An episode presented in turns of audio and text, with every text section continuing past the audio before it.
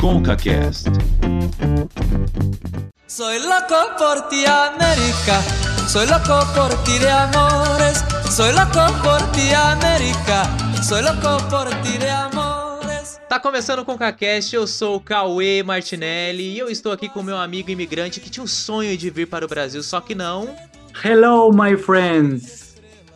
Mas acabou, acabou meu inglês, amigo aí. Eu falei inglês porque o tema de hoje tem que ver com isso, mas desculpa por é, responder que não era meu sonho vir para o Brasil, viu? Eu tenho que ser sincero com você e com nossos ouvintes. Mas é... Você podia ser sincero só comigo, com os ouvintes você podia iludir, não tem problema. não, mas olha só, aquele sonho de morar num outro país, é, todo mundo tem, todo mundo tem aquele sonho, entendeu?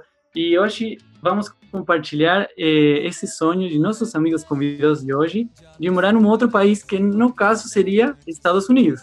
Olá, sou Israel, tenho 25 anos, morei quase um ano nos Estados Unidos, em Chicago, e uma das melhores experiências da minha vida. Oi, gente, meu nome é Amanda, eu morei um ano e três meses em Chicago, tenho 23 anos e é isso. E é isso. Isso já credenciou bastante para estar nesse podcast, não é mesmo, Davi? Já tá bom, né, cara? Bom, e nós estamos aqui com uma pessoa que está vivendo nos Estados Unidos, já morou antes, está de novo, faz essa ponte aérea o tempo inteiro, dinheiro que sobra. Se apresenta aí. Oi, pessoal, meu nome é Juliana e eu já fui ali. Como assim? As pessoas vêm para os Estados Unidos achando que aqui é o país das maravilhas, vêm iludidas. Essa é a palavra. E quando eu vim, eu vim muito iludida. É, acho que todo mundo, quando vai para outro país, fica um pouquinho iludido, né? E é sobre isso que nós vamos falar, né, Davi? Sobre esse sonho americano, um pouco da ilusão que existe e também o que tem de bom, né? Porque tem coisas boas. E a culpa é dos filmes, Cauê. A culpa é deles. Soy loco por ti, América. Soy loco por ti de amores.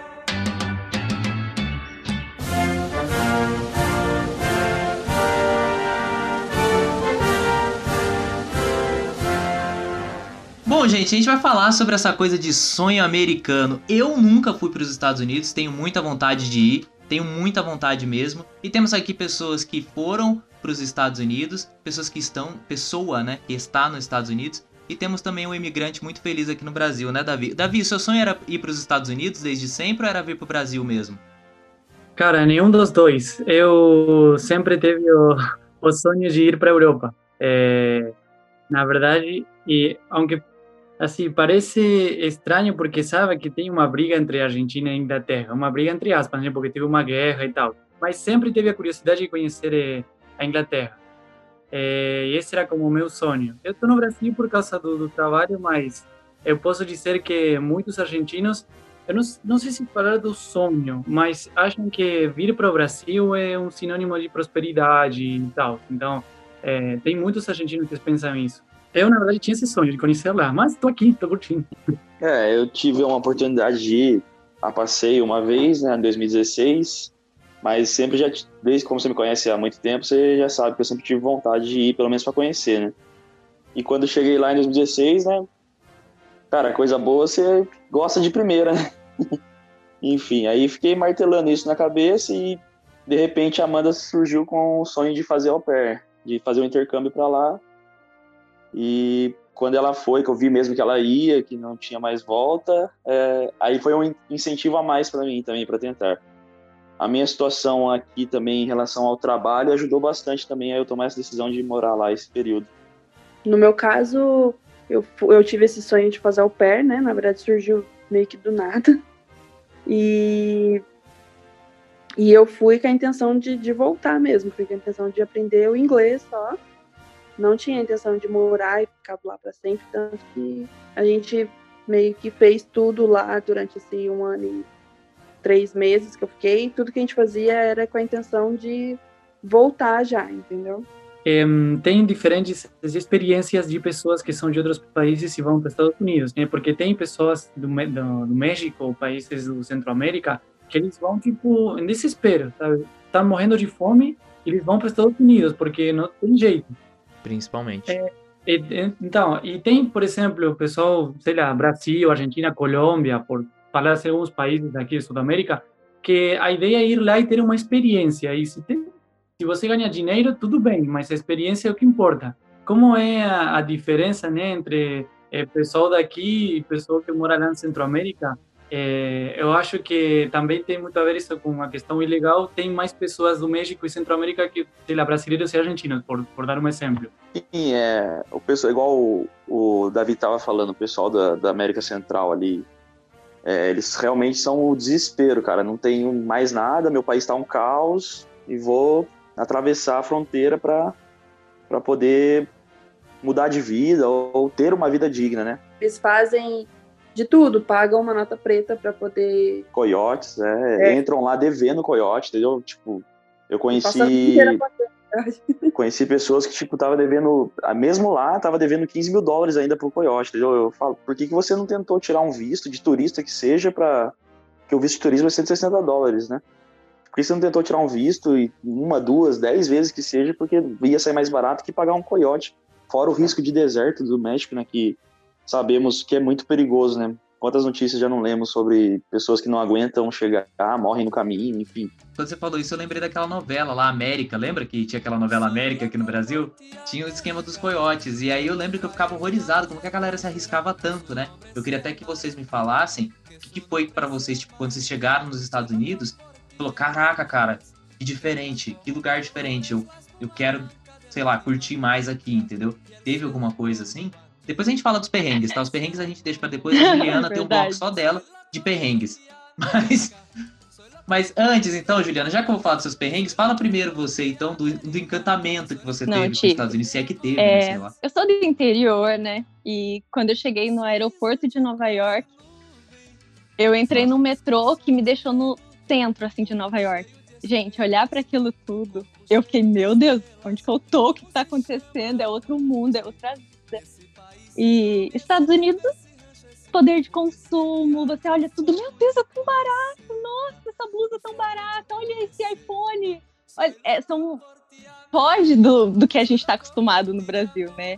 A gente vê produtos que são praticamente inalcançáveis e aqui é tão fácil ter, tanto que vários americanos são acumuladores, porque é muito fácil comprar. O consumo, acho que foi a coisa que mais me deixou deslumbrada. Fora a segurança e coisas do tipo, mas o consumo é sensacional. É, em relação a isso, é, Juliana, eu queria perguntar se conseguiu se acostumar à questão do dinheiro, sabe? É, obviamente que o real não é a mesma coisa que o dólar, né? Igual que acontece com o peso argentino e real. E para mim, no começo, foi difícil me acostumar, sabe, os valores. Como foi para você? É, quando eu cheguei, eu comecei a converter tudo e não dá para viver assim. Daí um dia me falaram: olha, você ganha em dólar agora, não dá para converter. E a partir daí eu fui entendendo que era para eu pensar: eu ganho tanto e eu vou destinar isso para esse valor para isso, esse para moradia, esse para alimentação, esse para consumo. Então eu tive que esquecer o real. Eu pensei, é dólar e eu vou gastar em dólar. Tô ganhando em dólar e vou gastar em dólar. Então, foi obrigada a mudar a minha mentalidade.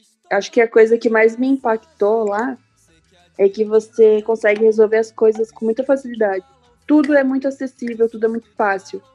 Aqui, para você chegar num banco e resolver, e resolver um problema, é um, é um dia inteiro que você gasta. Lá não, você tem, tem o drive-thru, que é o. Tem o caixa de fora é maravilhoso, você não precisa tirar a criança do carro para entrar no banco com neve. Não, você só para ali, estaciona. Desculpa, tem um banco com drive-thru? A maioria dos bancos lá tem um drive-thru. Tipo, você vai fazer um pedido no McDonald's, você entra naquele drive-thru para depositar seu dinheiro ou sacar seu dinheiro, ou pagar uma conta, enfim. Caraca, é muito fácil. Isso eu não sabia. Isso 24 horas quase, acho que se não me engano até meia-noite, né? Algo assim. Muito, é muito fácil. E assim, a gente é, é, é de fora Imagina uma pessoa de fora vir aqui abrir uma conta corrente, ou então, sei lá, pagar uma conta, alguma coisa. É um, Davi. É um parto, entendeu? Primeiro que é com um documento de fora vai ser uma luta, né? É, entendeu? Lá não, você chegava só com seu passaporte ou com a sua driver's license e, e pronto, você abriu uma conta corrente tranquilamente em tipo, 30 minutos, entendeu? Essas, essas coisas que eu sinto, que é o que eu sinto mais falta. Fora o, sei lá, é, cupom que eles têm. cupom de mercado, cupom de loja. Cupom de é, desconto. É, isso, é muita coisa, é muita facilidade, tudo é muito fácil.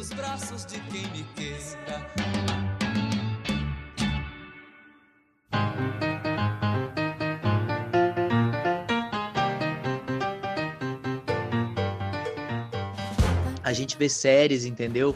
E a gente vê filmes e a gente quer conhecer aqueles lugares, tipo, você vê a Times Square nos filmes, nas séries, Cara, aquilo é muito louco. Eu olho aquilo e falo, caraca, cara, eu quero muito conhecer esse lugar, entendeu? Então eu acho que os Estados Unidos, o próprio país dos Estados Unidos, eles se vendem muito bem também para as pessoas, entendeu? Eles vendem até uma, uma facilidade de vida que para nós, eu acho que vocês podem falar melhor do, do que eu, não é tão fácil assim, entendeu? Vocês conseguem consumir coisas, mas assim, é a base de subemprego. Tirando a Amanda que foi como au pair e que já tinha uma coisa meio que estabelecida, já sabia mais ou menos como ia ser, o Israel e a Juliana foram assim, ó. Vou tentar arrumar. É, tipo, vamos ver o que, que eu arrumo aqui, né? Vamos na. Israel, você tra- trabalhou com o quê? Eu lembro que te- tinha semana que eu nem conseguia falar com você, que você só trabalhava, cara. Cara, Isso trabalhei aí, um pouco de cada aí. trabalhei, o, o maior parte do tempo que eu trabalhei foi com instalação de estrutura metálica, né? Tipo, grandes prateleiras de, de grandes empresas, de centro de logísticas. Assim, era um trabalho pesado, mas eu me acostumei rápido. Esse foi o trabalho que eu mais consegui guardar o dinheiro, que eu ganhava melhor. Depois trabalhei um pouco com instalação de drywall também, é uma coisa que quem sabe, quem é proprietário lá, dá, dá bastante dinheiro. É, trabalhei no Subway, trabalhei no Subway, um restaurante marroquino, trabalhei no restaurante marroquino também.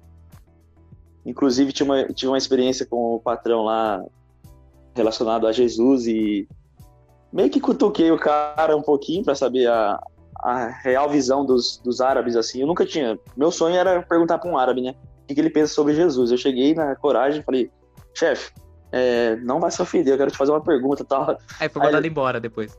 Não, não fui. Ele, ele era bem assim, mente aberta, mas ele foi duro na resposta comigo em relação a Jesus. Falou que era um profeta e tal, aquele discurso de sempre deles, né? Enfim, ah, outra coisa que pegou nesse chefe também foi o meu nome, né? Que meu nome é Israel, né? E, então já complica, né? Aí na hora de fazer meu primeiro cheque, o cara perguntou qual que é o seu nome mesmo? Pra eu fazer o cheque aqui, né? Aí eu falei Israel. Ele o quê? Eu falei Israel, igual aquela nação. Aí ele já fechou a cara. Isso não é uma nação, isso é um estado tal. E eu falei, não, tudo bem, é igual o estado, então. Ô, E- Israel, eh, em relação aos trabalhos, aos empregos que você arrumou lá, eh, Uhum. é considerado tipo o, o trabalho informal ou você tinha isso, carteira trabalho assinada? informal, tudo informal lá. Não pode trabalhar, né? Com o visto que você tinha. Com o visto que eu tinha não era possível, mas é, a gente dava um jeito, né? Mas há, há meios, há meios de, de conseguir a- as coisas de forma le- legais, assim, vamos dizer. É só ter um pouquinho a mais de grana para fazer um visto de estudante, de repente. E daí, com o visto de estudante, você consegue trabalhos na área, enfim. Há meios, entendeu? É. Não, então, é, eu acho que tem muito a ver os, eh, os acordos que conseguem fazer os países, né? Porque, por exemplo, tem acordo Argentina-Brasil, por exemplo, e o pessoal pode arrumar emprego, mas Brasil não tem acordo, sei lá, Venezuela, por dar um exemplo, e aí já o cara tem que fazer um monte de coisa para arrumar emprego, né? Mesma coisa Gabi, nos você Estados Unidos. imagina. Desculpa, mas você tá equivocado, cara. O Brasil tem um acordo com os Estados Unidos, tanto que qualquer estadunidense pode vir para o Brasil sem qualquer tipo de visto. Nós não Ah. temos nenhuma facilidade, mas o acordo foi fechado desde o ano passado, tá? Fica aqui Então, a minha ironia. Eles vêm só com Mas- passaporte, só avisa no consulado que tá vindo. Ah, Não, ele chegou falando inglês, entra. Uhum. Só entra, entendeu? É, é engraçado porque parece que um estadunidense pode fazer o que quiser no mundo inteiro, só que o mundo inteiro não pode fazer o que quiser nos Estados Unidos. Mais ou Ah, menos deixa eu isso. perguntar uma coisa. Vocês sofreram, não, não sei preconceito, mas vocês sentiram, tipo, um, vamos colocar um preconceito sobre o brasileiro? Tipo, coisas que as pessoas às vezes perguntavam assim, isso aí tem no Brasil? Ou, tipo, achar que você é uma coisa só porque você é brasileiro? Ah, eu, eu tive uma experiência, assim, não por ser brasileira em si, mas por ser estrangeira. Não só uma, né? Como várias. ah, no caixa eletrônico, né? Os, ah, ah, os caixas ficarem olhando pra gente de um jeito estranho. Ainda mais que eu pareço um pouco mexicana, daí eles ficam olhando achando que eu sou mexicana. E é, uma, uma vez eu tava jantando, né, em família, com, com a minha host family, e a mãe da, da minha host mama, ela perguntou se tinha se tinha girafa, elefante, umas coisas assim. Eu fiquei olhando pra ela, falei, ué, tem, no zoológico, sabe? Porque eles, eles acham que o Brasil é realmente só a Amazônia ali, entendeu? Só essa É. parte. É o que Florestal. pregam pra eles desde criança lá, que é, o Brasil é só mata, né? Selva, índio. ou negro, índio e negro, né? Tanto que os mexicanos achavam que eu era do leste europeu ou algo assim, porque eu era mais branco do que os brasileiros normais que eles conheciam, entendeu? Mas para eles é, é, normal ter esse, esse essa, esses argumentos, entendeu? É, é eles são é, educados assim na escola, entendeu? É, tipo, perguntaram pra Amanda também, né, se tinha Nutella aqui no Brasil. é, então. e... É, tem, tem bastante até. É caro, mas tem. Teve até uma pergunta é. É, caríssimo, caríssimo. Fala para eles, até tem, mas eu não compro lá. Aqui eu consigo. Não, mas tem também uma questão do, do que os Estados Unidos percebem do Brasil. Lembra aquele episódio do Simpson que eles tiveram que tirar porque mostrava o Brasil de um jeito que nada a ver, tipo, que era violência, prostituição, festa o tempo todo. Eles tiveram que tirar aquilo. Já me perguntaram se tinha saneamento básico. tem, pior que tem. Mas sabe o que eu sinto? Mas não é todo o Brasil. Não, é, mas é igual. É, eles acham que aqui é terra de ninguém. Quer dizer, aí, no caso. Mas é, eu sinto que os brasileiros têm menos. Eles é, sofrem menos preconceitos do que outros latinos. Sim, sim. Porque eu já fui abordada várias vezes por alguém que percebeu que eu estava falando português e falou: ai, eu acho lindo falar português, ai, seu idioma é muito lindo. E perguntam sobre o Brasil, se interessam, é, perguntam sobre o Rio de Janeiro, que para eles se resume o Brasil, se resume ao Rio de Janeiro, né, obviamente. Mas eu sinto que porque eu sinto uma, um preconceito maior em relação a mexicanos, a esses países que vocês comentaram, que vêm para cá por desespero, que, que lotam aqui, sabe? Tanto que a segunda língua aqui é o espanhol, e quem fala espanhol aqui não, não precisa falar inglês. Sabe? Todos os lugares tem alguém que fala espanhol. Esses dias eu fui no mercado e eu tive um problema no caixa, eu não estava entendendo o que a moça do caixa estava me falando. Eu falei para ela, não estou entendendo você. Ela falou, ah, então é que eu vou chamar alguém para falar com você? E daí veio um hispano. Aí começou a falar, e eu também não entendi. Eu falei, moça, eu não falo espanhol. Aí ela, ai, desculpa. Então, eu falei, então vamos tentar o inglês de novo, porque espanhol não falo nem um pouco. Mas eu sinto que eles gostam um pouco mais dos brasileiros, assim. Acho que justamente pelo, pelo povo brasileiro, os brasileiros que vêm para cá geralmente são classe média no Brasil. Eles vêm com um ensino superior, é, sabe? E os outros povos é, os outros povos não, é, alguns outros países que são latinos vêm para cá e América Central, né, principalmente. Sim. Principalmente. É. Vem sem preparo nenhum, né? Num, é. desespero mesmo. E não né? fala a língua, não se esforça, parece que eles querem continuar Exatamente. vivendo a cultura completamente igual a que eles tinham. Eles não tentam se introduzir na cultura do país, sabe? Igual a gente é. faz. O americano, na verdade, ele tem um, um preconceito com o brasileiro, um preconceito é, mais inocente, assim, né? Um, de não saber, de, eles gostam muito da gente, mas, como eu disse antes, eles foram educados a achar que aqui é só Amazônia, Carnaval e Rio de Janeiro. E futebol. E futebol, é.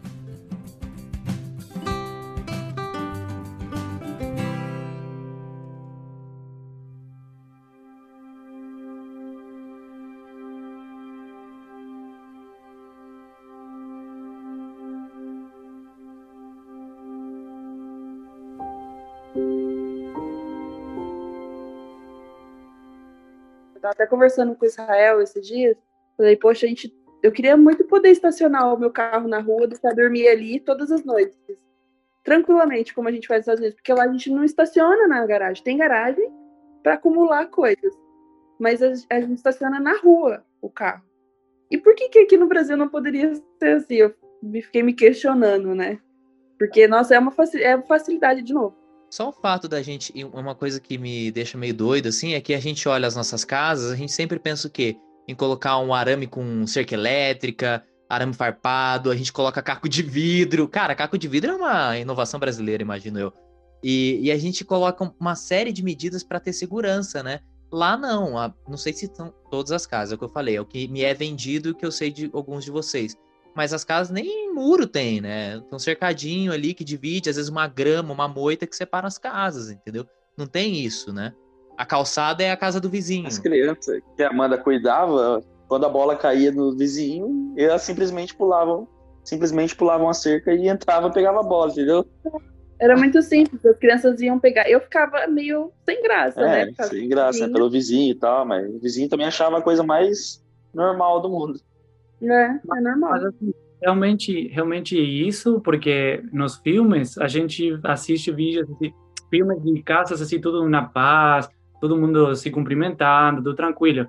Mas vocês chegaram a conhecer algum lugar assim um pouco perigoso? Eu não, sei como seria em português, mas subúrbios que se chama, né? Que são bairros peligrosos nos Estados Unidos. Conheceram? Onde eu, onde eu morava, na verdade, era um desses subúrbios que chamava, era a parte sul, né, de Chicago. Mas assim, lá a parte sul se dividia um pouco numa parte um pouco mais nobre, né, digamos assim, e a favela deles, né, que seria a favela, a- meio que a periferia. Como é uma favela norte-americana? Consegue descrever pra mim? É. Cara, é uma. É igualzinho filme, assim. É, como é que eu posso dizer? Que- que- Aqueles filmes que você vê que as casas realmente são bem, bem ruins, bem. tem lixo na rua. É McDonald's. é McDonald's pra tudo É, é McDonald's é povão, povão do povão. é povão mesmo. É gente trocando droga, trocando droga ali na sua frente. Sim, lá no, no sul de Chicago, onde, perdão, onde a Amanda morava, o que acontecia lá no sul? Lá tinha uma divisão de chicanos, de mexicanos e negros, né? Uma parte dos negros e outra parte dos mexicanos. Inclusive, um dia, quando eu peguei uma carona para ir para casa da Amanda, onde a Amanda morava, com um mexicano, eu tava com um boné. Tava com um boné dormindo assim, a gente tava voltando do trabalho, uma hora de viagem mais ou menos. Aí, quando a gente chegou perto, o cara, o mexicano me acordou, cara, tira o boné, tira o boné. Falei, acordei assustado, falei, por que tirar o boné, cara? E meu boné não tinha nada, tinha um símbolo da van só. Não, seu boné tá da cor é, vermelha. Seu boné é vermelho, não pode entrar no meu bairro com esse boné vermelho. Cara, mas não tem nada marcado, é só van. Cara, tira, que senão não, vou- não vou me responsabilizar pelo que acontecer com você. Aí eu fiquei com- em choque, né? Tirei o boné, guardei e fui sem boné pra casa da Amanda. E qual o motivo? É gangues rivais, é, cores. Só de ter a cor da gangue você já é um rival, entendeu? Olha só. É cabuloso. Essa Legal. parte eu demorei pra ver. Quando eu fui ver, tipo, no final, nos finais, finalmente, que eu tava voltando pra cá, eu fui ver, cara, realmente eles têm, eles têm essa rixa, né? Tem a rivalidade ferrenha, né? E lá, lá é muito, muito bem dividido também, sabe? É os negros, mexicanos e os brancos. Asiáticos, brancos, É muito enfim. dividido, eles não se juntam. É muito, muito raro quando você vê, pelo menos em Chicago, né? Eu não sei nos outros estados. Mas lá em Chicago é muito bem dividido. Teve uma vez que eu fui encontrar Israel, mas eu morava no sul. Eu fui pegar um ônibus para encontrar Israel no norte, pra gente assistir um jogo. Eu fui, eu peguei do sul, só tinha negro, só tinha eu mais clara no ônibus, só tinha negro. Aí subindo um pouco mais a, a, a- parte ali no meio, entrava, saía os negros e entravam os mexicanos. E ia, tipo, trocando, sabe? E aí, subindo um Caraca. pouco mais pro norte de Chicago, ia saindo os mexicanos e entrando os brancos. Era muito nítido o, o, o, E esses brancos do norte de Chicago, a maioria era do leste europeu. Nossa, então é, a gente fala muito sobre segregação, né? Uma segregação que É nítida, assim, Não é- de é, não é como uma lei, né? Uma política, vamos colocar assim, mas ela existe, né? Inconscientemente ou conscientemente. É, porque dependendo. Aqui eu consigo perceber bem pelos bairros. Daí tem bairros de negros, de brancos, de latino. E é, dependendo, por exemplo, esse caso que você está falando é de uma vez que a gente foi num restaurante, né? E daí era um, um, um bairro que era de presença maior negra, e daí eles não gostam que o negro esteja junto com o branco.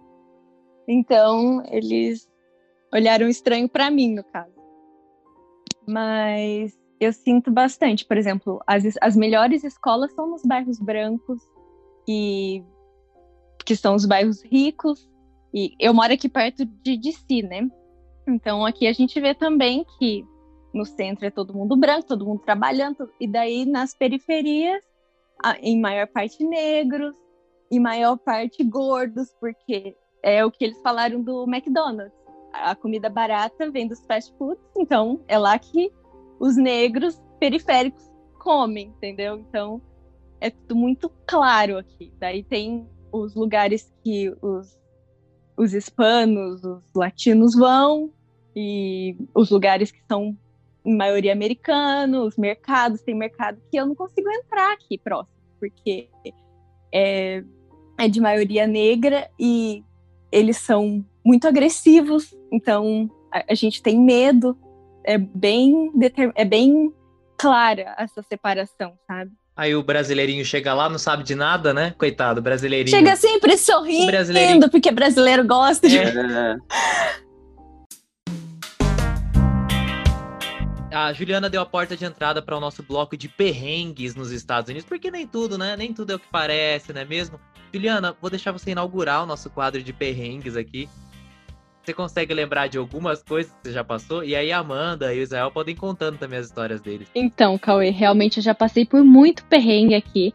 A começar pela entrada no país, que na imigração eles aprenderam meu passaporte eu tive que passar por uma segunda avaliação. Meu inglês ainda era pior do que é hoje, então para mim foi muito difícil, eu fiquei muito nervosa.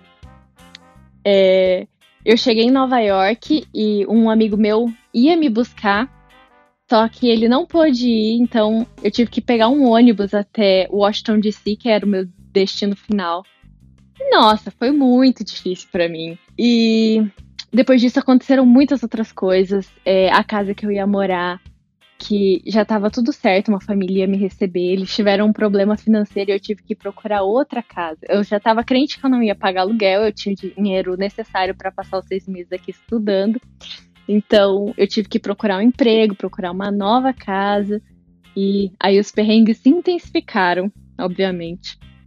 É, meu primeiro emprego aqui foi limpando casa e era muito pesado. Eu limpava quatro casas por dia. Às vezes eu limpava chorando porque era muito cansativo e eu queria voltar pro Brasil. Eu falava, gente, o que eu tô fazendo aqui? Não tá valendo a pena.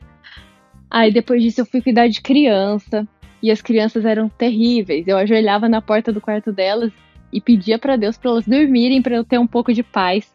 Eu já chorei na fila do, do restaurante para pedir minha comida porque eu, a pessoa não conseguia entender o que eu queria. Então os primeiros seis meses aqui foram puras lágrimas. Mas a gente passa perrengue. Em relação, só para complementar do, em relação ao transporte público, realmente em Chicago é um dos melhores estados que tem transporte público bom, bem, bem bom, na verdade. É porque a cidade é grande, então precisa conectar, essa conectar norte tudo, a né? É metrô, é trem, que vai para os subúrbios, que, que anda ali na cidade. O ônibus é muito bom também, vai, passa a cada que, 15 minutos ou menos. É muito bom o transporte público lá, realmente não tem do que reclamar. Mas sobre perrengue, cara, teve uma vez que eu tava indo pra casa do Israel, encontrar com ele numa sexta-feira à noite, final da tarde, exausta, de tanta criança chorando na minha cabeça o dia inteiro. Tava indo pra casa dele, tava numa velocidade a, a 30 milhas por hora, que é o, a, a velocidade permitida. Aquele, sabe aqueles caminhãozinho do correio? Como é o nome? Até esqueci. O, o, o preto bateu no meu carro. E o cara resolveu. Ele não deu certo. Ele simplesmente entrou no caminhão, pegou e saiu acelerando e resolveu bater no meu carro naquele dia. E o carro não era meu, né? Era da família, no caso. Mas, assim, eu fiquei em choque na hora. Mas foi tudo resolvido muito, muito rápido, né? O policial, a polícia veio e resolveu com ele. E depois, uma semana, um mês depois, uma, umas duas semanas, eu acho, mês depois, uh, o cheque já estava em casa de, do reembolso do seguro. Do, do seguro. Então, graças a Deus, esse foi um perrengue que foi resolvido rápido, mas quando você se dá conta que aqui no Brasil seria um, um bem complicado quando, quando, alguém bate no seu carro, é um, né, você acha que você vai morrer do coração. Lá é muito resolvido muito rápido. E outros perrengues que eu passei, lógico, é resolvido as minhas crianças, né? Claro, não poderia faltar crianças vomitando na gente e fazendo cocô no meio da rua e você não tendo o que fazer, né? Caindo no cocô do cachorro, indo pra escola. É, é uma coisa. Você já caiu no cocô do cachorro? Escorregou na neve. Ele escorregou A na neve. não, Amanda. Indo pra escola. Oito Ah, tá. Escorregou na falei, nossa, neve, manda que é o do cocô do cachorro, que triste. escorregou na neve e caiu em cima do cocô do cachorro na calçada. Eu não tinha como levar ele embora, eu deixei ele assim mesmo na escola, coitado. Moleque foi cagado de Foi cachorro. cagado de, cachorro, porque não tinha Acho que a Amanda falou, agora esse americano vai se ver comigo. É. a hora.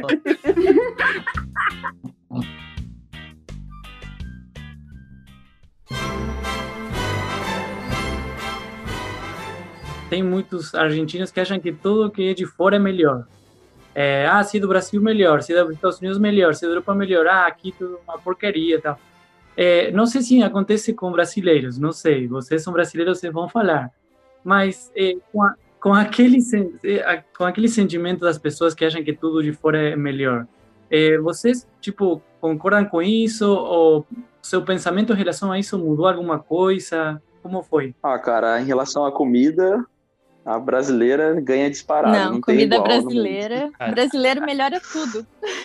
Em relação à comida. Eu emagreci nos Estados Unidos, velho. Esse é um perrengue que eu posso contar, então, porque eu engordei 15 quilos nos Estados Unidos.